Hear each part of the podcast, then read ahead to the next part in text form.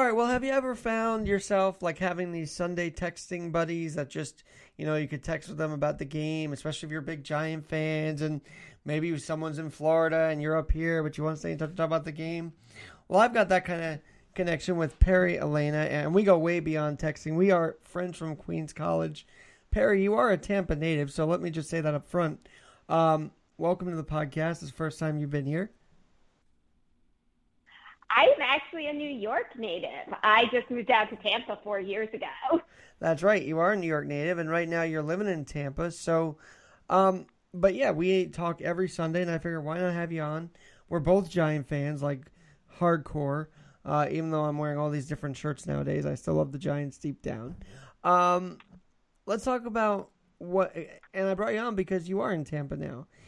And the last time a Super Bowl was in your hometown was twenty fourteen, and I got to ask you that. Uh, when it was in New York, did you experience that at all when New York had a Super Bowl I, here?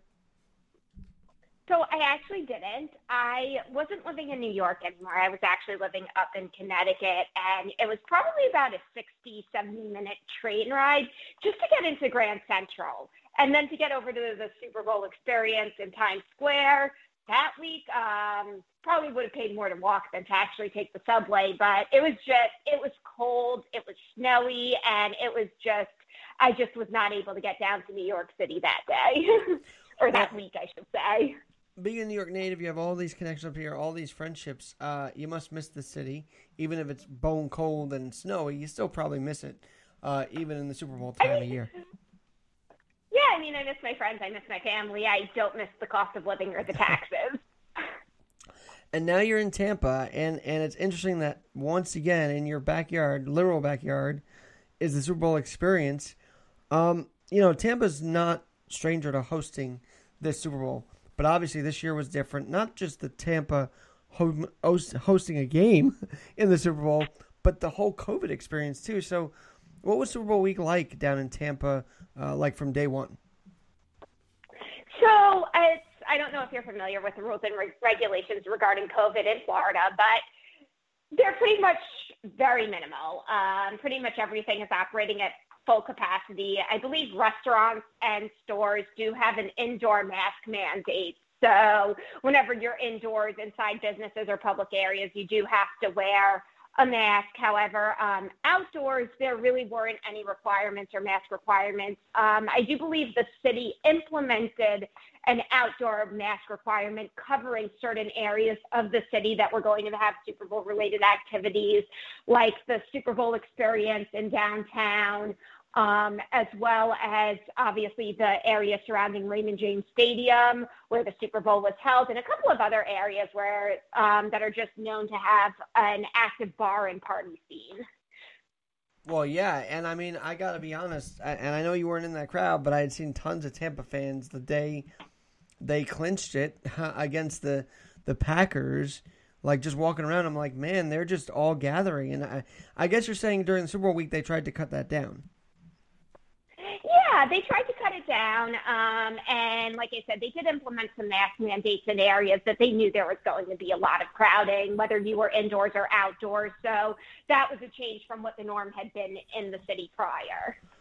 When Brady, before Brady got there, you've been living in Tampa for a couple of years now, there wasn't a buzz around that team, was there, up until he came down?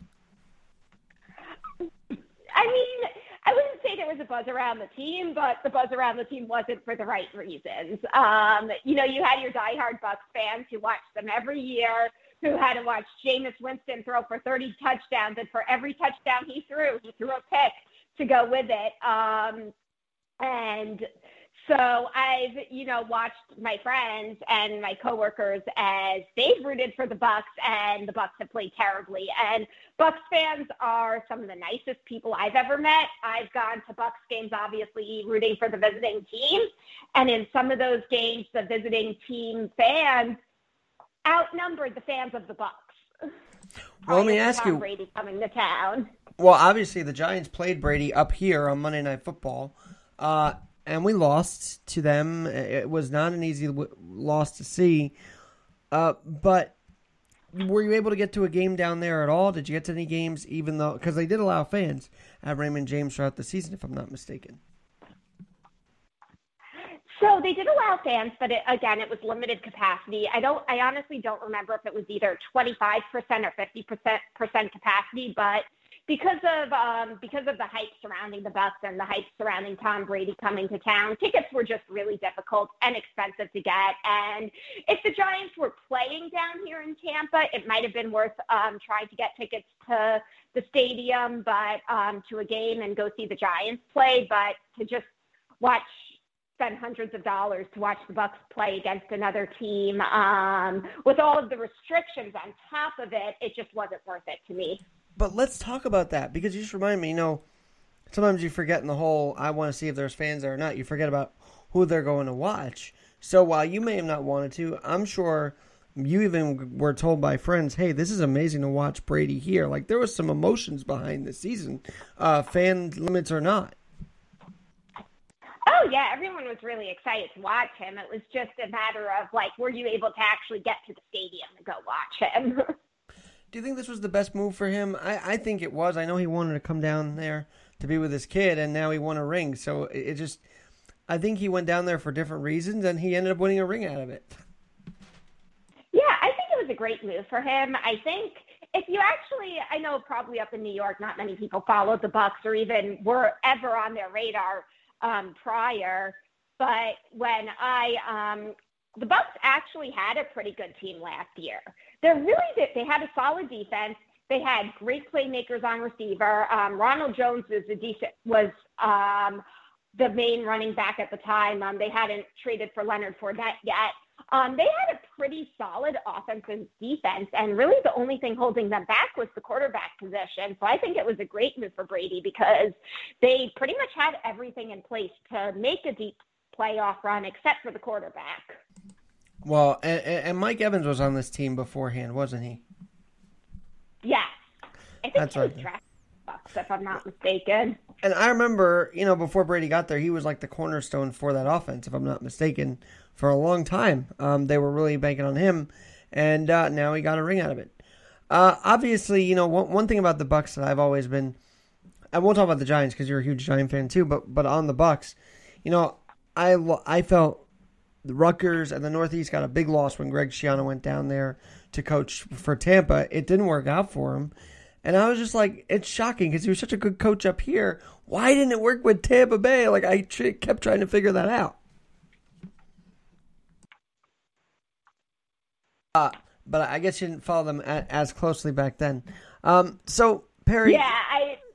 They were, I think the only time they were ever on my radar prior to moving down here was the time we played them in Wild Card Weekend in two thousand seven, the year the Giants beat Brady in the Super Bowl.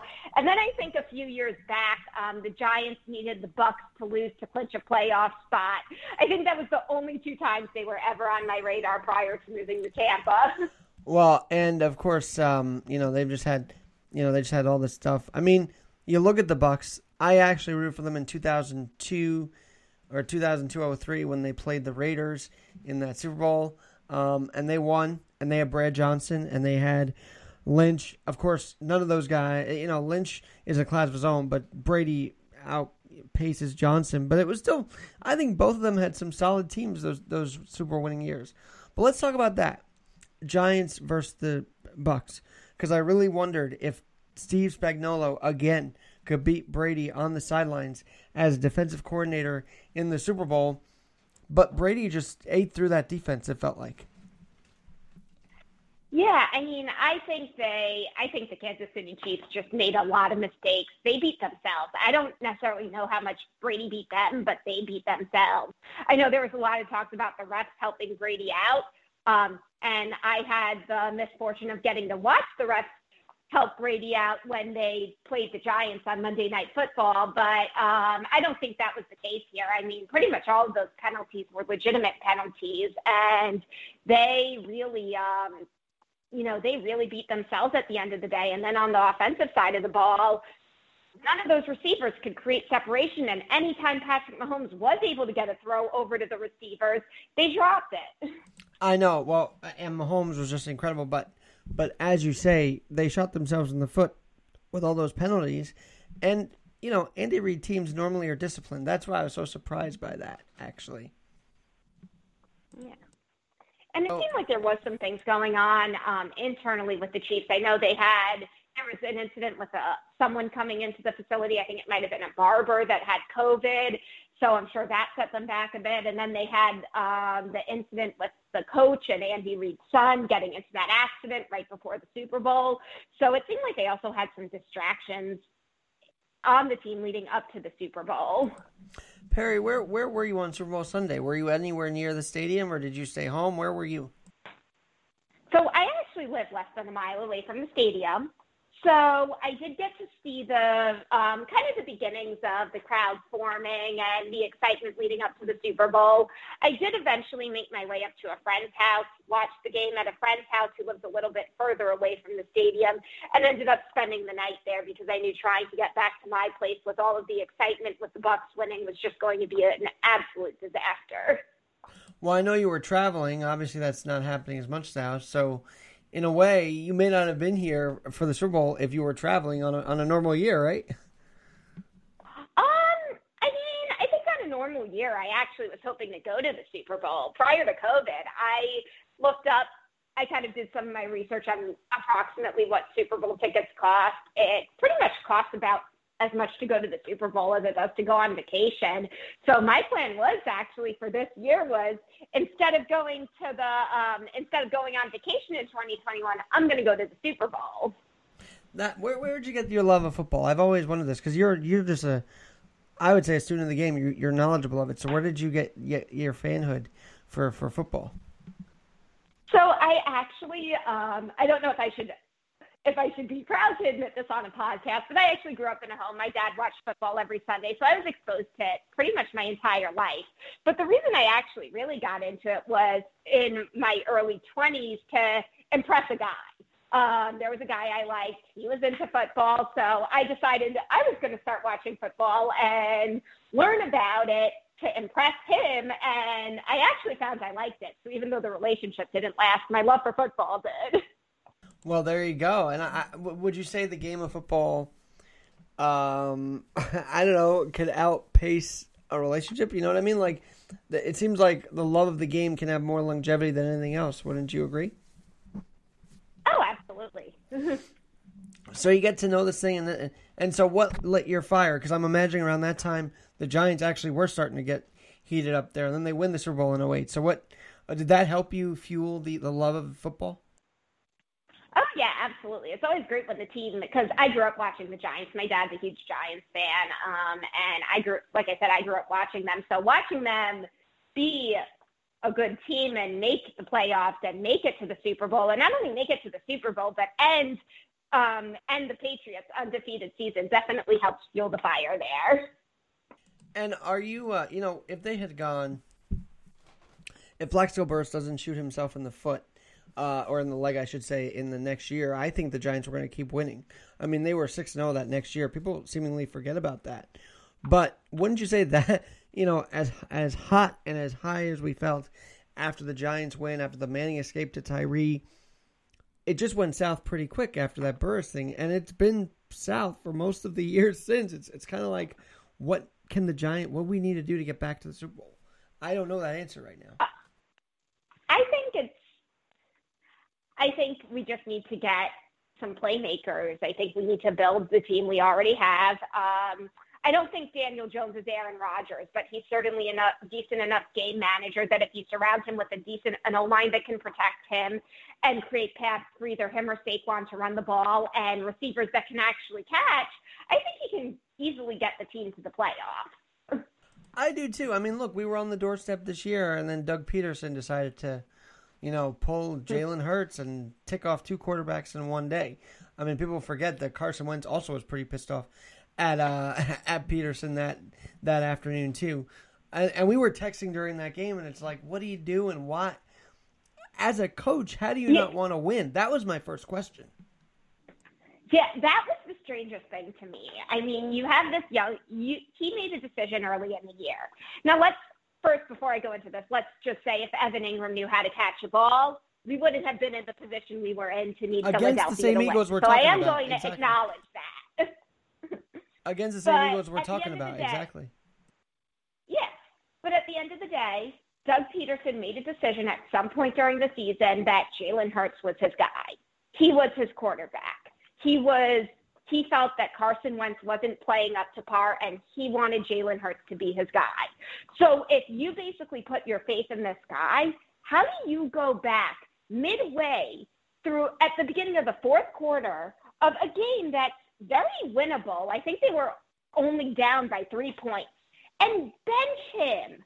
Not only that, but you have an opportunity to come back, pull off an upset, and knock your divisional opponent out of the playoffs on your home turf. He basically went in and said, I want to move up three draft picks and allow a divisional opponent to clinch on my field. Why? I'm assuming that's a big part of the reason why he doesn't have a job in Philadelphia anymore, but that just boggles my mind. Well, and, I had been reading a, into that. And if I were a Philadelphia sports fan, I'd be pissed. Uh, I'm sure they were. I mean, I know he was for I mean, this guy was a genius with Foles in that Super Bowl. Now he, he went in. We went out four and twelve. I mean, that's such a change. But I heard he was like not wanting to do what the owners told him to, and all. It was a mess for him. And, and he's gone. And so, um, I think though this N F C East is so bizarre because normally, you know, Ron Rivera's a great coach. He still did not coach Uh, a solid team. I mean, Alex Smith got comeback player of the year. I love that guy. I love this story. Um, but this division and the the coaches that are in it. I mean, Mike McCarthy. Yeah, he lost Dak, but you got to recover from that as a head coach, don't you? And people are forgetting. Everyone thinks the Cowboys would have done so great with Dak. They were one. At, they were one and I think one and four without with Dak. They only won one game with him at the beginning of the season, and they were losing to the Giants pretty badly when he went down, and Andy Dalton stepped in. So who's to say they wouldn't have been one and five at the end of that game? Right, because Dalton comes in and they have that comeback. That, and that was another giant issue. They had these meltdowns, like the literal last two minutes of a game they would melt down, and, and that was a big reason why. Um, and yeah. then, of course... And, then, and I think as you, um, back to the...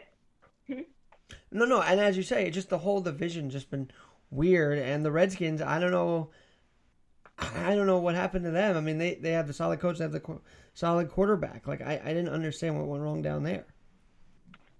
I mean, I think they're, they're a disaster. They've always been a disaster, um, or they've been a disaster at least for my entire life. Um, I think back in the eighties, they were pretty good there for a bit, but they haven't done anything in the past thirty years, that's for sure. Um, yeah, I don't know what happened with them. Um, I think they just also kind of like the Giants, honestly. They just have a young team. They're in the process of rebuilding, and they just don't have all the pieces in place yet. And Alex Smith was a great filler, but he's not your guy long term. And they thought and his they'd story have... is amazing, and I'm not knocking his story, but he's not the long-term answer in Washington, that's for sure. He's not, and I think they were riding high on Haskins, but Haskins is just was another disaster for them, and, and, and I'm glad they released him too, by the way. You know, Brady, well, we will never see this again, by the way, but Brady, seven Super Bowls, I also think of it as like two conferences he's dominated, so... Can we see a quarterback ever again dominate two conferences, let alone one? I, I, I mean, I think Mahomes can dominate the A F C. I think we've seen it. Uh, but I don't know. I just don't think we're going to ever see the like of Tom Brady ever again. Nope. I, I agree with you there. Because to do it in two conferences, I mean, you and I have watched this game for now nearly, you know, thirty years or however more. However, for me, I've been watching for a while, and We just, we, I haven't ever seen a guy do it in two conferences. So that, that's a thing to make noteworthy too, is like not just seven Super Bowls, but to do it in two conferences. Um, and on the first year in the first conference, I, are the divisions, are the conferences, um, not weak, but is just Brady that good that he can adapt to both conferences? I have to believe that's the answer. Not that any of these other teams are weaker. It's just Brady's Brady. he's, yeah, and I think a lot of people underestimated the Bucs too, given the, the fact that they did pay, play poorly earlier in the season, and came, but they came back in the second half and dominated. Um, you know, no surprise that he won against Washington in the playoffs. We all saw that coming a mile away. Um, the Saints, I was kind of, I kind of thought they would beat the Saints just because I think it's very hard to beat the same team three times in one season. And the Saints had a bunch of key players out of the divisional round. I was shocked to see, I did not think he was going to beat Aaron Rodgers, though. I was shocked to see them win that game. Well, and, and as I was saying, was Greg Greg Williams, you know, the Jets' former defensive coordinator, was he the, the defensive coordinator there? Because they did the same thing where they all pressured Brady, and he, he launched it forty-plus yards down the field. Uh, I'm going to ask you a little more about him in a minute, but let's go to Drew Brees. I mean, because you've been down there, you've seen the N F C South probably a little more than many of our New York friends have. So how, you know, how good of a player and athlete is Drew Brees? I mean, did you like him? Did you think he was overrated, underrated? What, what were your thoughts on him? I mean, he didn't make the single-season passing record for no reason, right? Yeah. I mean, I have a soft spot for Drew Brees because I was actually in New Orleans the year they won the Super Bowl. I was just down there visiting for a week, and it was when they – It it was during football playoffs. I don't remember if it was like during wild card weekend or the divisional round, but I kind of saw their road to the Super Bowl firsthand. So I've actually always had a soft spot for him in the Saints. Um, I think he's a great player, but I think like a lot of great players, he's hit that time, and I think it's just time to retire. But to do it on four broken ribs, to, to do the season he had is just is just tremendous. And I I say of all the guys who deserved a ring and got a ring, I mean, he was just one of the more down-to-earth kind of guys to do it. He worked hard. He, he didn't make himself flashy. He just kept gutting it out. Mm-hmm. And, yeah, and I would have liked to see – and I definitely would have liked to see him get that second ring. And I think his best opportunity to do it, um, kind of going back to the refs, screwing someone over, mm-hmm. was – I want to say it was two or three years ago in, that cha- in, in the N F C Championship against the Rams. That was... Um, I think that was his best shot to get another ring. And this was... That, to me, was the comeback year for the Saints, because they were still recovering for a few years of, from the Bounty Gate, all the suspensions. And, and by the way, Goodell looked really bad on that, didn't he? The whole Bounty Gate thing. Because even his former boss, Paul Tagliabue, the former commissioner, said, "What are you doing?" Uh, so that mm-hmm. was just not a good thing for, for Goodell and the Saints, you know...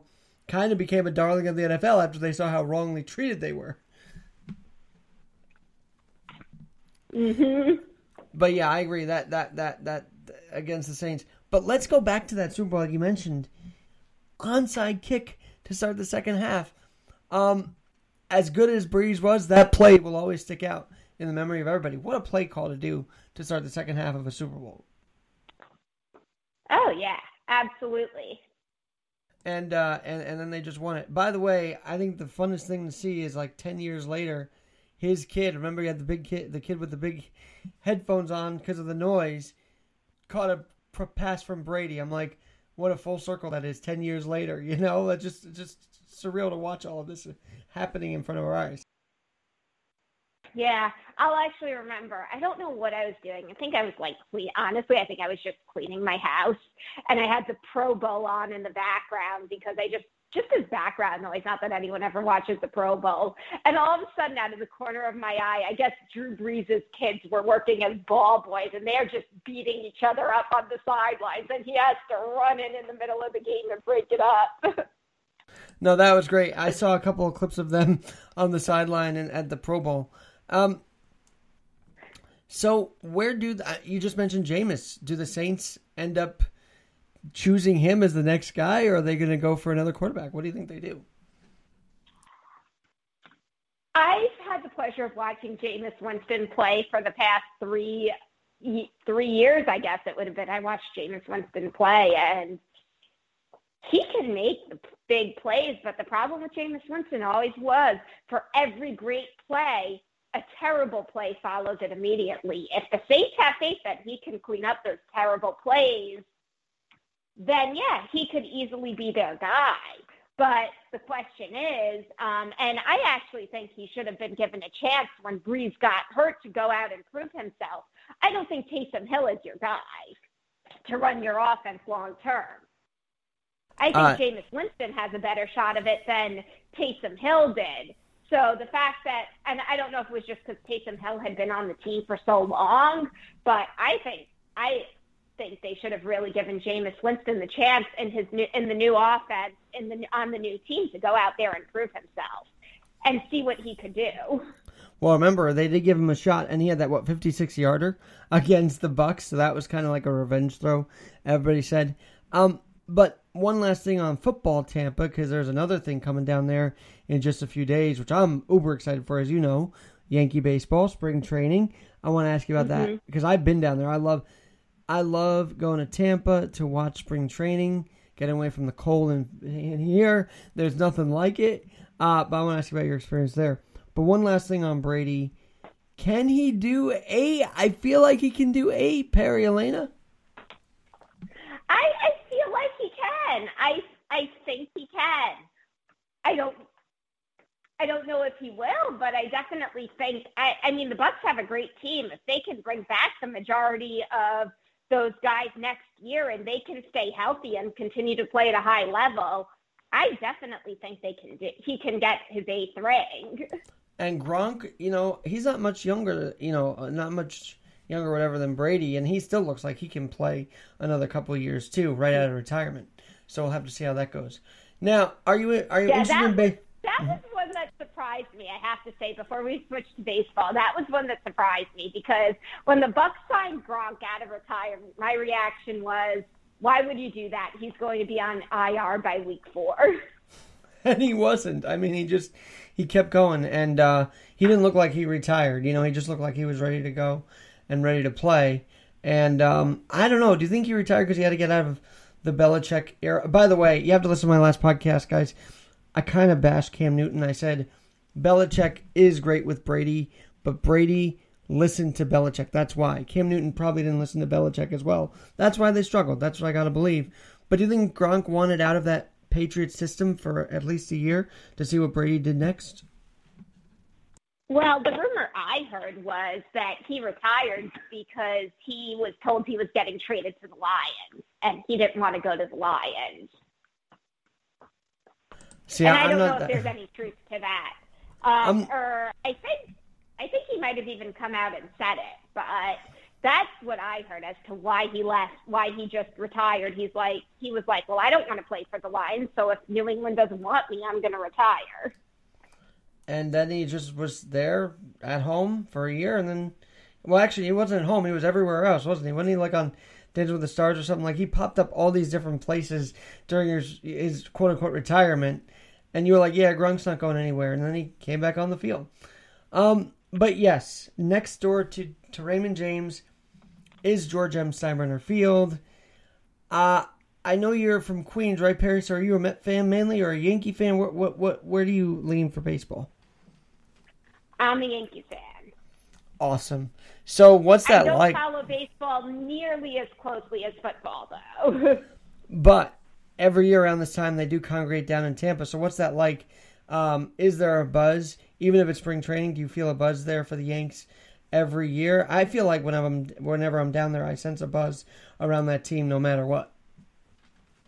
Oh, yeah, absolutely. And, I mean, you have some Tampa natives that root for the Yankees because they grew up going to spring training every year. And that actually goes for a lot of people from Florida is, you know, they don't necessarily root for the Rays or the Marlins.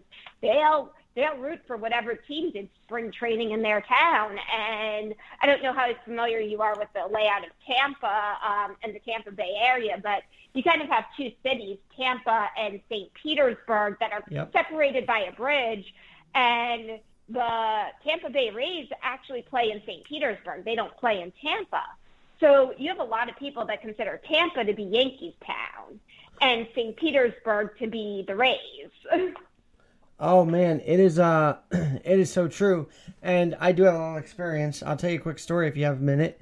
Um, twenty eleven, I went down there one weekend, and um, my friends didn't want to go to the game with me on the Monday. I was going to leave.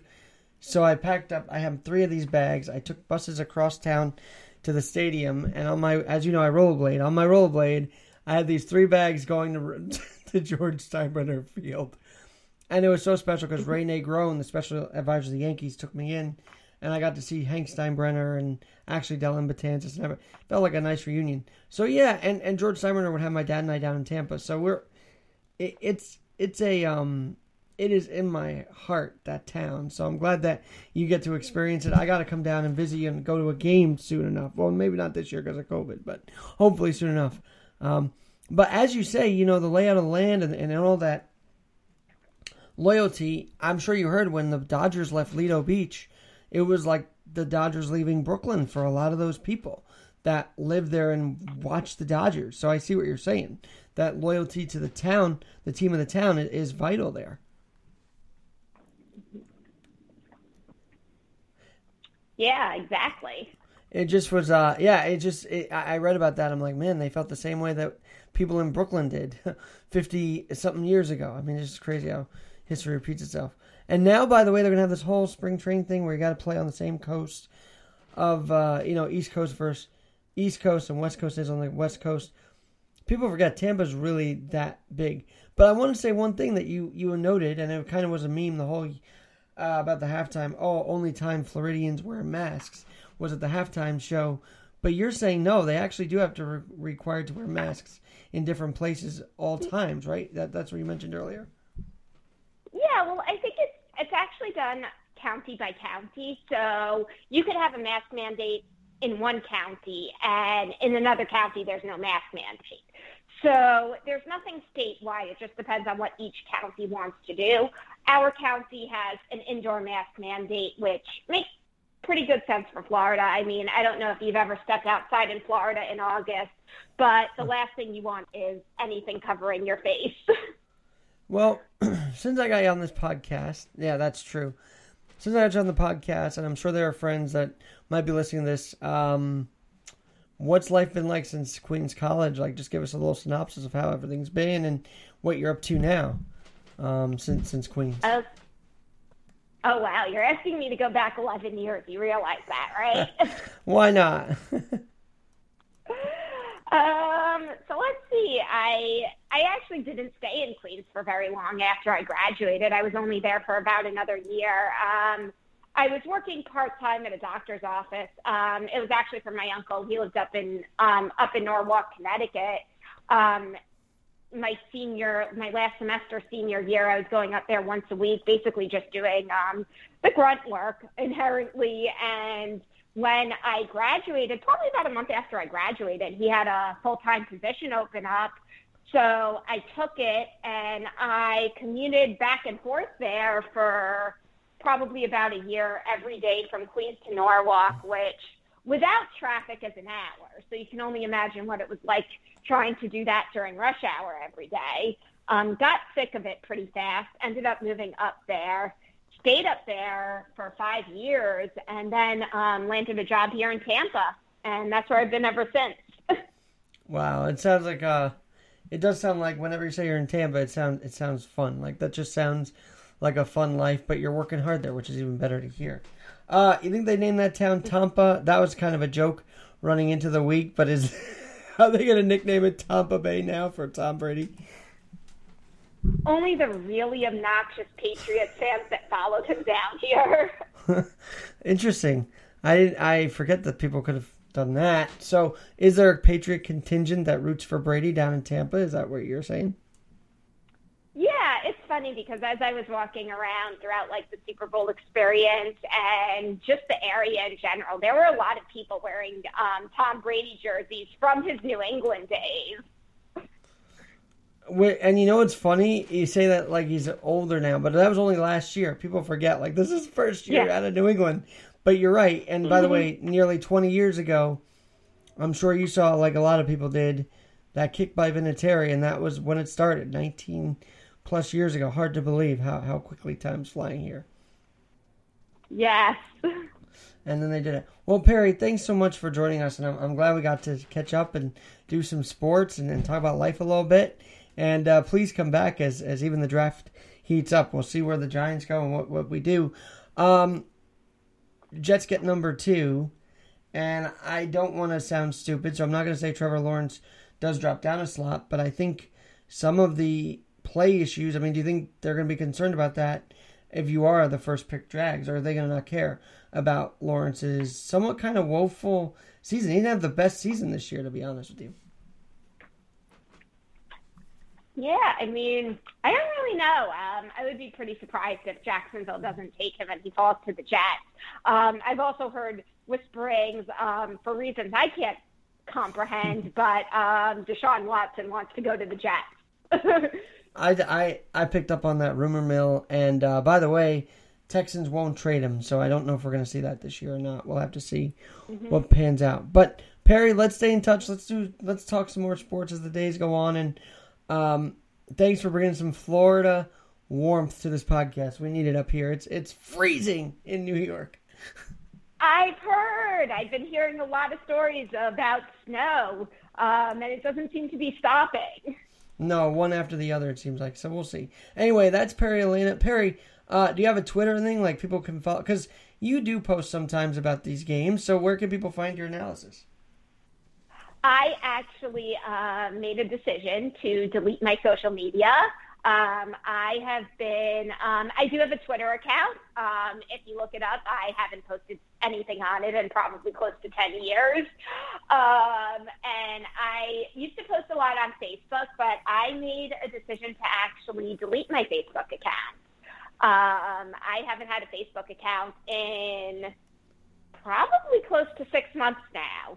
Um, so it's, Yeah, so I've been social media, more or less social media free that for quite some time. That had nothing to do with politics, right? That had nothing to do with the political stuff we see on Oh, no, no. Nothing at all to do with um, politics and fighting and just constant arguing. Nothing uh, to do with that decision. And I'm still waiting for the unity that we were told we we're going to get. I'm just saying, I'm still waiting for that. So we'll see. But Perry, thanks so much for joining, and we'll talk to you soon. All right. We'll talk to you later. Have a good night. You too. I'm Alex Garrett, and this has been the Sports Hour edition of Alex Garrett Podcasting. We'll talk to you soon.